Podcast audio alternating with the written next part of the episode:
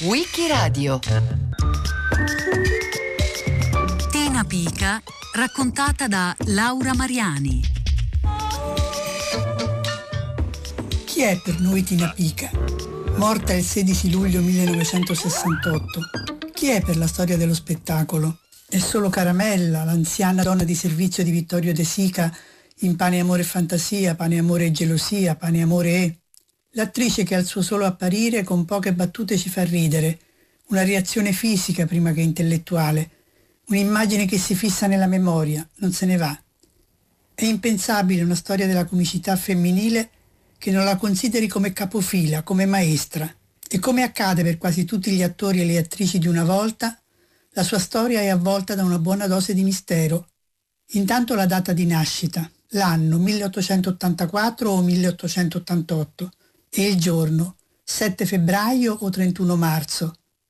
Prendiamo per buono l'anno 1888 e il 31 marzo, cioè la giornata odierna, anche perché è importante anzitutto ricordarla, raccontare cosa viene prima e cosa c'è dietro le apparizioni cinematografiche che la resero celebre in vecchiaia. Da dove viene Tina Pica? Tina Pica viene da una famiglia d'arte e viene da Napoli, due dati che le conferiscono nobiltà teatrale. Suo padre Giuseppe e sua madre Clementina Cozzolino erano attori. Giuseppe Pica, nato nel 1855 e morto nel 1935, è figlio d'arte da più generazioni, portaceste e poi attore. Interpreta la maschera di Tartaglia, che lui trasforma nella maschera di Don Anselmo, un balbuziente che fa ridere perché storpia le parole, tutte le parole, anche quelle della Divina Commedia. Tartaglia è una maschera nata nel Seicento, fa parte dei vecchi, come Pantalone, come Balanzone, è un vecchio che pontifica, che si innamora facilmente, ridicolo, miope, balbuziente, vestito buffamente, può svolgere varie professioni. Giuseppe Pica però aveva un repertorio composito. Da un lato le farse con la maschera di cui era protagonista e dall'altro i drammoni popolari, strappalacrime, oppure le rappresentazioni sacre.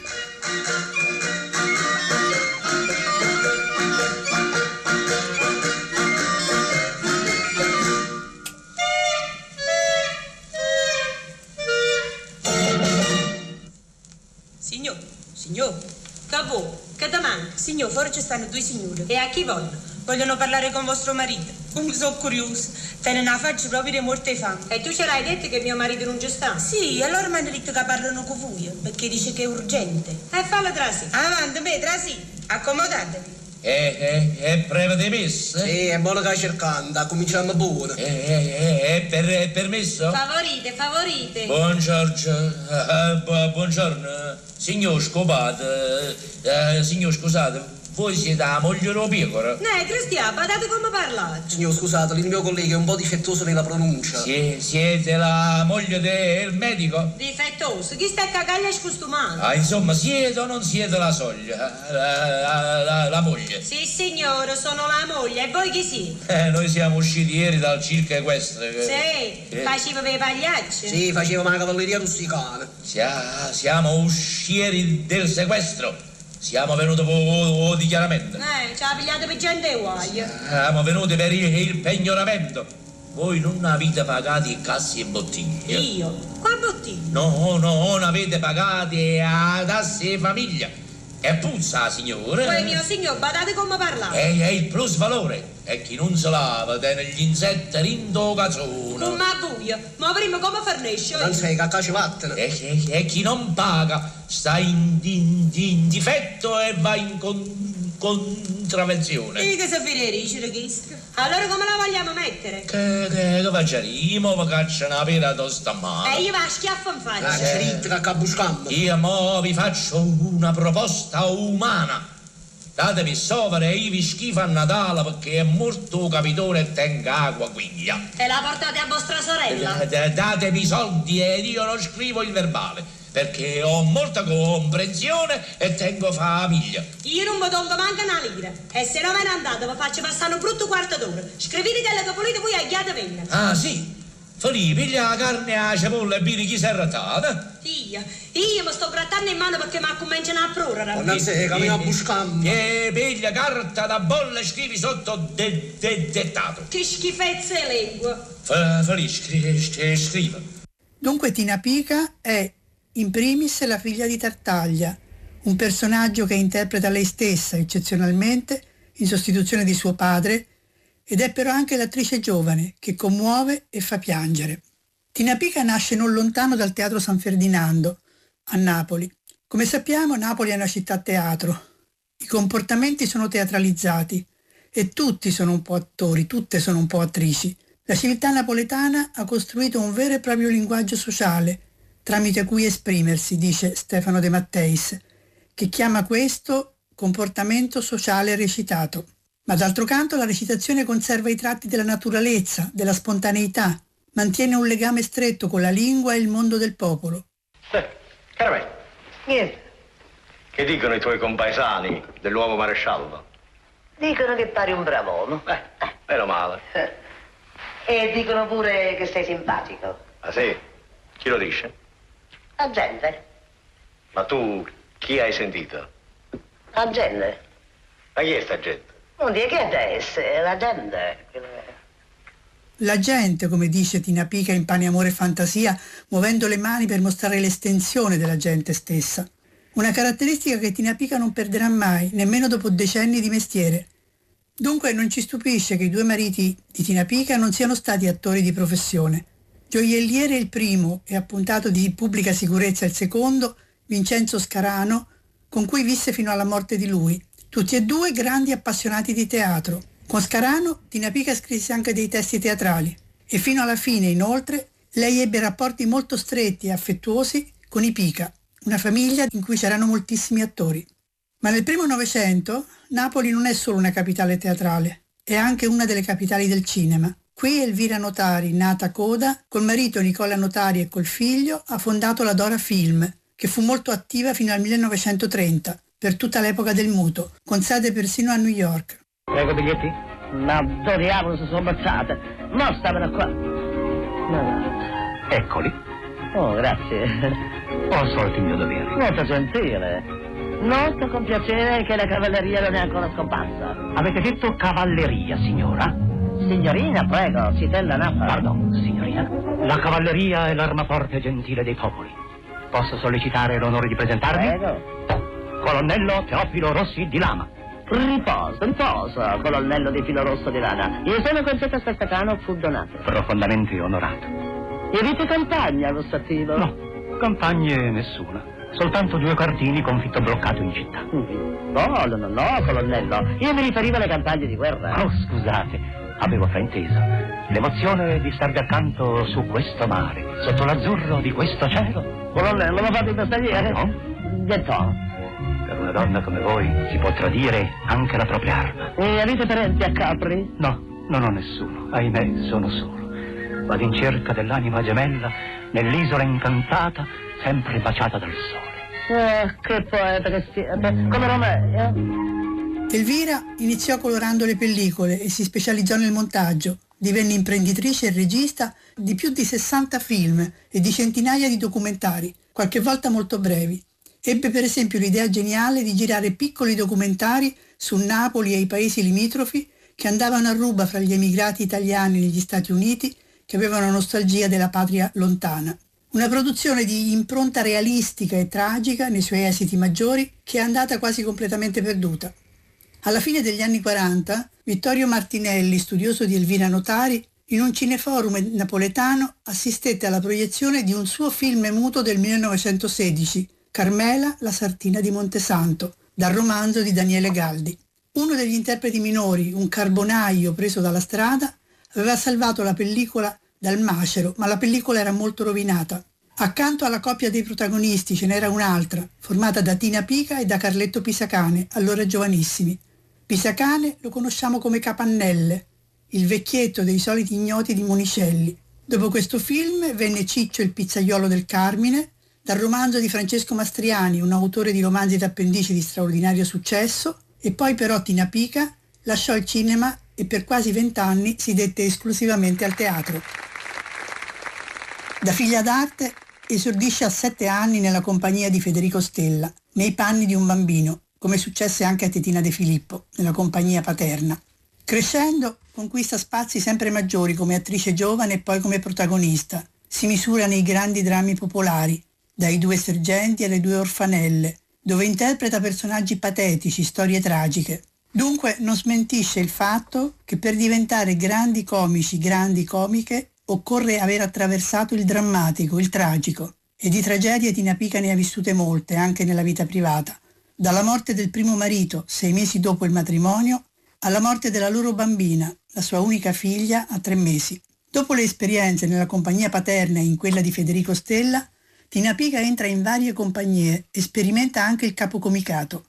Attraversa tutti i generi del teatro popolare, coglie tutte le possibilità che una città vivacissima come Napoli le offre, una città abituata ad accogliere tutte le novità spettacolari che vengono da fuori, abilissima nel trasformare queste novità e farle proprie, maestra nella contaminazione dei generi, finché nella maturità quella di Tina Pica diventerà una presenza quasi necessaria nei film che propongono Napoli e la napoletanità, da Carosello napoletano di Ettero Giannini all'Oro di Napoli di Vittorio De Sica. Dunque, la giovane Tina Pica lavora nella compagnia di Federico Stella al San Ferdinando, interpreta tra l'altro Assunta Spina, è una delle prime interpreti, una parte che era stata di Francesca Bertini, la diva del muto, nel 1915 e sarebbe stata di Anna Magnani nel 1948. Entra nella compagnia Cafiero Fumo, specializzata nelle sceneggiate, uno spettacolo tipicamente partonopeo, recitato e cantato, che trae il titolo e il tema principale da una canzone in voga e tratta storie di passione a tinte accese. Entra poi nella compagnia di Vincenzo Scarpetta, figlio del grande Edoardo Scarpetta, nel 1937-38. Si dedica alla rivista per anni, a Roma nel 1941 con Michele Galdieri, celebre autore di testi per la rivista e per il cinema, e poi a Napoli, soprattutto a Napoli, al Teatro Diana per esempio, molto attivo anche negli anni della guerra. Di questa attività intensa, ininterrotta, poco recensita, va sottolineata soprattutto la lunga collaborazione con i fratelli De Filippo. Ma nemmeno di questa restano molte tracce. Le fonti scarseggiano perché Tina Pica per lo più interpreta personaggi secondari e negli anni 30 la grande fama non l'ha ancora raggiunta. Dunque, i De Filippo, Edoardo, Peppino, Titina. Tina Pica lavora con loro in Ribalta Gaia e poi dal 1931 al 1937 nella compagnia del teatro umoristico, una delle esperienze teatrali più importanti del periodo fascista, nonostante il dialetto fosse inviso al regime. Un'esperienza riconosciuta e amata a livello nazionale, dal pubblico come dalla critica e anche da Luigi Pirandello. Di nuovo Tina Pica lavora con Edoardo dal 45 al 47 e poi nel 54 Palummella Zompa e Vola di Antonio Petito, Miseria e nobiltà di Scarpetta e tanti altri testi. Lavora con Edoardo sia a teatro sia nel cinema. Ci sono momenti difficili perché Tina Pica ha un carattere forte, Edoardo è un eh, capocomico a cui piace comandare. Finché nel 1955, dopo Pane, Amore e Fantasia, rompe definitivamente con lui e si dedica esclusivamente al cinema. Prego, avanti. Buongiorno, buongiorno. Buongiorno, signora. Chi mi ha parlato bene di voi è la signora Pellecchia. Uh-huh. Sì, oggi felicemente svincolata dal matrimonio e divisa dal suo legittimo consorte, sposo, marito e compagno. Eh. La signora Pellecchia mi ha detto che come sapete fare divisione Si voi, accomodi, eh? signora, Oh, prego. prego, non mi interrompete. Come sapete fare divisione voi non ne sapete fare nessuna. La signora Pellecchia mi ha scambiato per un professore di matematica. E anch'io sono venuta per fare una bella divisione. Avvocato, io mi voglio dividere dal mio legittimo consorte, sposo, marito e compagno. Aspettata. Signora, io vorrei sapere la ragione per la quale... Lo dico subito perché mi voglio dividere dal mio legittimo consorte, sposo, marito e compagno. Perché? Perché è crollato lo scopo essenziale per cui ho contratto il vincolo. Mi capite, avvocato? Io non so più con chi scambiare una parola. Fare quattro chiacchiere, intavolare una conversazione. Eh, tenere un comizio, fare una conferenza. Signor, voi mi dovete dire in due parole di che cosa accusate il vostro legittimo consorte, sposo, marito e compagno. Allora, o posso accusare? Accusate, accusate tranquillamente. Avvocato, io accuso. Eh, 3-3 e napoletano a coppa. E non scherzate in questo momento, perché il momento è solenne. Non scherzo, non scherzo, accusate tutto quello che volete voi, ma con poche parole. Con le parole necessarie, signor. Eh, fate finta di farmi un telegramma. Marito, diventato improvvisamente sordo come campana. Stop. Eh, lo siete dimenticato la firma. Voi capite, avvocato, che stando così le cose io non posso più vivere. Povera donna. Tina Pica è la prima interprete di Concetta in Natale in casa Cupiello, dal debutto, che avvenne il 25 dicembre del 1931, e poi ancora per sei stagioni. Edoardo ha modellato il personaggio su di lei, come attesta una battuta di Luca Cupiello, il marito interpretato appunto da Edoardo, una battuta che compare solo nei primi copioni e che tradotta dal napoletano suona così. Quella è forte, è un tipo asciutto, credo che sia talmente seccata che non muore più. Una battuta pensata per il fisico magro e spigoloso di Tina Pica, che certo non era adatta alle forme a dir poco morbide di Titina, che subentrò come interprete nella stagione 1937-38 e poi negli anni successivi. In questo ruolo Tina Pica raggiungeva una tale naturalezza ed espressività ed efficacia che Peppino, che interpretava il figlio, quello a cui il presepe proprio non piace, Peppino appunto si incantava ogni sera ad ascoltarla e lei stessa ci si affezionò tanto che ne scrisse e mise in scena una parodia che aveva un lieto fine, Natale in famiglia Barretta.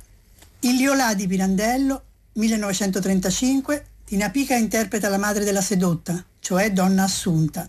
Ognuno che conosca la singolare fisionomia dell'attrice può immaginare il vigore che la detta a questa sua nuova figura, scrive Silvio D'Amico. Riconoscimento del vigore, certamente, ma niente più. Nel primo atto di Napoli milionaria, 1945, Edoardo si ispira alle preghiere in latino maccheronico che ogni sera Tina Pica, religiosissima, recitava negli altarini che costruiva in casa e anche in albergo, quando stava fuori casa. Il personaggio di Adelaide Schiano che veglia Gennaro Iovine, il protagonista finto morto, dice e ridice di Asillo, di Asillo, signore Pigliatillo, e poi una lenta cantilena accompagnata da gesti realistici, in cui cambia anche le intonazioni in senso via via più realistico. Cavaliere della croce, ascoltate la sua voce, per i vostri gran tormenti ascoltate i suoi lamenti, per la tua somma potenza dacci un segno di clemenza, dacci un segno di clemenza, terminava. Ah no, mi raccomando a mezzanotte non fare i botti come l'anno scorso, perché qui non stiamo a Napoli, eh? Va bene. Ricordati quello che è successo l'altro Natale, che hai fatto arrivare la polizia! Andate, andate, non vi preoccupate, non sono più una bambina. Certo però che Natale a Napoli è un'altra cosa. Ah mamma, a Roma i botti li fanno a Capodanno. Sì. Ciao. Eccomi. Madonna, va bene. Paese che vai, usanze che trovi. Alleluia. Mm, alleluia. Mm, ecco, che bella. Mm. Ah, Osanna. Alleluia. Brr, è freddo. Ecco. Oh, ecco. Su, su, su, che fa freddo. Dici? Copriti. Ah, è andato! È andato! Accendiamo! Il bambino! Sì. Accendiamo! Gloria in eccelsis Deo! Boom!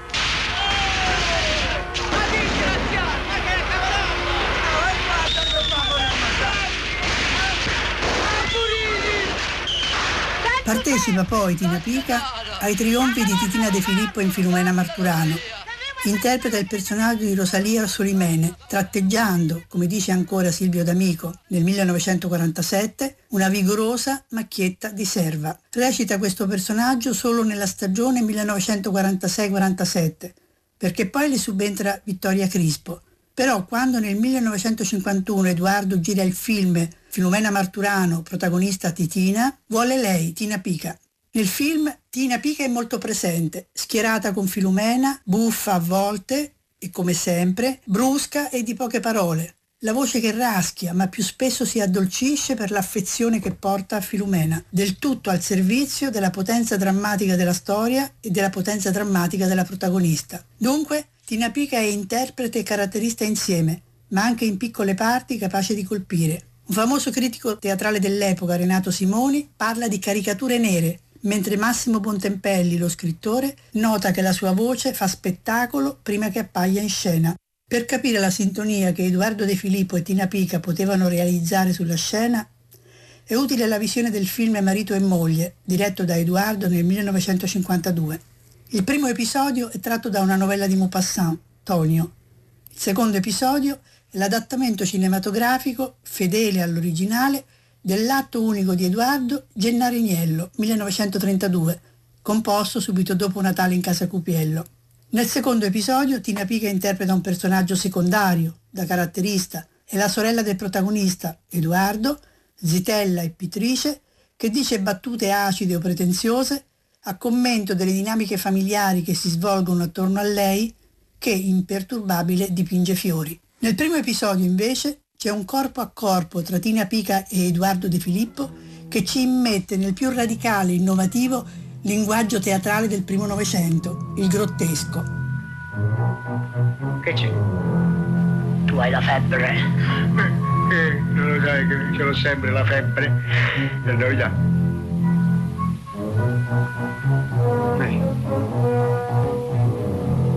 Ma che vuoi dire? La stessa febbre, lo stesso calore, la stessa temperatura. Matteo, tu puoi colare.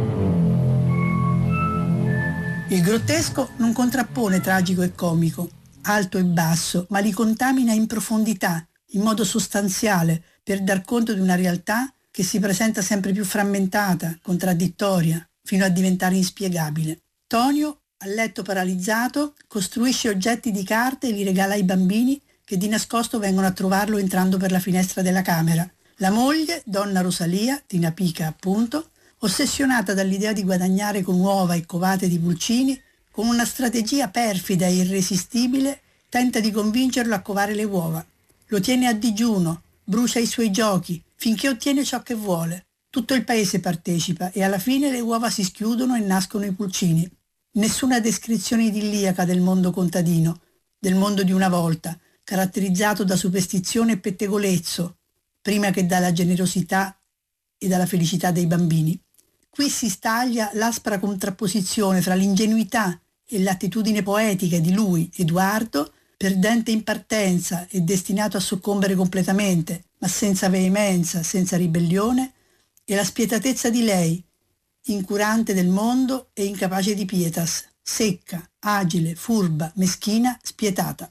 A Tina Pica il successo lo ha dato il cinema quando era anziana, anche se la sua bravura era fuori di discussione da sempre. Tratto preminente la voce, arrugginita, cavernosa, roca, scura, baritonale. Senti la voce e la vedi, come diceva Bontempelli. E poi il corpo agile, la faccia irregolare, gli occhi pieni di vita. Il tutto all'insegna dell'unicità. Tina Pica è unica, è inimitabile, un'attrice sapiente e al tempo stesso dotata di grande istinto, di grande capacità di improvvisazione, di capacità di creare espressioni, gesti, battute tutti suoi. Nella commedia dell'arte avrebbe ricoperto il ruolo della servetta e per fortuna, a differenza di Arlecchino, avrebbe potuto recitare senza maschera, a viso nudo. Nel teatro del grande attore dell'Ottocento sarebbe stata considerata solo una caratterista, per la sua abilità di dipingere personaggi molto caratterizzati, molto definiti. Certo, non avrebbe potuto essere una prima attrice e neanche una seconda attrice, perché non dotata della bellezza e del fascino necessari per quei ruoli. Tina Pica è soprattutto un'attrice comica. È stata la dimostrazione eclatante che la comicità era accessibile anche alle donne. Non è un'attrice comica come quelle di oggi, che a partire dal magistero di Franca Valeri hanno sviluppato doti originali di attrici e autrici soliste, da Lella Costa a Teresa Mannino. Tina Pica interpreta dei personaggi in commedie e in film e attraverso quei personaggi costruisce la sua maschera e la impone in modo duraturo al pubblico. Come Totò è diversamente da Totò. Totò costruisce uno spettacolo nello spettacolo. Tina Pica entra nello spettacolo da interprete e a partire da questo trova i suoi spazi. Per costruire la maschera Totò sfrutta la sua faccia sbilenca, disarmonica. Tina Pica valorizza i tratti ossuti della sua faccia magra. Totò punta poi sul corpo, sulle dislocazioni del suo corpo di burattino snodabile. Tina Pica ha un corpo molto magro e minuto, armonioso a suo modo, si muove poco, con discrezione, crea una dissonanza fra questo corpo, questi movimenti e la sua voce cavernosa, senza nemmeno fare lunghi discorsi, anche perché raramente è protagonista. Con questi mezzi essenziali e potenti stupisce il pubblico e lo lega a sé. Recita con Totò, con Ugo Tognazzi, con Vittorio De Sica, recita al loro fianco. Non sempre una spalla, oppure non solo una spalla. Perché risulta di per sé autonoma, di per sé comica. Hai distribuito la posta? Distribuita. Pulito l'ingresso? Pulito. Hai fatto lo stupido con la signorina Katie? L'ho fatto. Sporcazzone! Ah. Potevi anche farne a me. E rimettiti gli occhiali. Mamma, ma ci vedo benissimo anche senza. Gli occhiali riposano la vista, danno tono ed estensione. Tanto questi sono di vetro. Invece di sprecare il tuo tempo, potresti esercitarti a fare le iniezioni. La medicina ha un grande avvenire. Ti ho comprato anche il manichino femmina, Ma guarda. che colpa ne ho io se non ci riesco? Eh, L'ago non entra. E non entra perché non sei deciso. Hai paura dell'ago. Ti dividisci, ecco. Non è mamma l'ago che mi fa paura, è il coso che mi mi mette soggezione. Eh, tu sei un debole. Tu non sei un uomo, tu sei un coniglio. Ecco perché ti piace tanto la verdura. E a proposito di verdura, oggi per pranzo voglio zuppa di cavoli. No, zuppa di cavoli no. Zuppa di cavoli sì. Ma gli inquilini si lamentano perché la puzza del cavolo va su per le scale. Il cavolo non puzza, profuma. E poi chi sono gli inquilini? Con quale diritto si mischiano nei cavoli nostri? Zuppa di cavoli, è un ordine, ho detto. Ah, che meraviglia! E hanno il coraggio di dire che puzzano. Sembrano cotti nell'acqua di colonia. Oh, cervello di pulcino, io ho un'iniezione da fare all'una e mezza, mamma mia. Ah, mi raccomando, non lasciare incustodite la portineria. eh. Lascia fare, mamma. Senti, cosa ti preparo di cena? Di cena? Ah, figlio mio, una cosa leggera, molto leggera, non mi sento tanto, capito? Che cosa? Un arrosto di maiale e due broccoletti, un po' di gorgonzola, vedi tu. Va bene. Nel 1955 vince il Nastro d'Argento come attrice non protagonista in Pane, Amore e Gelosia, finché non diventa lei stessa l'ispiratrice di film alla maniera di Totò. La zia d'America, Nonna Sabella, La nonna poliziotto, La pica sul Pacifico, La sceriffa. Film non sempre di valore, film leggeri con personaggi indimenticabili come Nonna Sabella di Dino Risi, oppure film in cui bisogna cercare dei frammenti. Nella sceriffa, ad esempio, è il momento in cui nel saloon si canta Funiculi Funiculà, minuto 35, e lei accompagna il canto con passi di danza molto misurati, o l'incontro con il nuovo capostazione Totò in destinazione Piovarolo. Ehi, buon uomo! Giovanotto! Dite a me? Sì, l'ho con te. Venivo appunto a darmi il benvenuto, capo. Oh, e dimmi un po'. Tu sei il casellante? La casellante. La casellante? Sì. Ma perché sei una donna tu? Che domanda? Perché non si vede che sono donna? Ma sarà. Oh, e senti una cosa, in questa stazione, a personale, stiamo scarsi, eh? Perché scarse? Siamo in due, io e voi. E, e il manuale? Il manuale sono io. Ma scusa, tu non sei la casellante? Sì, signore. Sono la casellante, la manuale, la guardasala e accudisco anche i capi stazioni celibe. Tu sei celibe? Io sì. E io ti accudisco. Insomma, sei una specie di perpetuo. Ma che perpetua! Il mio nome è Beppa e sono signorina. Eh, lo credo bene. Beh, arrivederci. Arrivederci. In questo film compare poco in realtà, ma quei frammenti hanno finito per essere identificati con l'intero film. Insomma, se una comica possiamo affiancare a Totò, questa è Tina Pica. A lui vicina anche per il modo di mettere in relazione la sua immagine pubblica e la sua immagine privata. Una doppia immagine. Totò nella vita privata si sdoppiava nel principe Antonio De Curtis.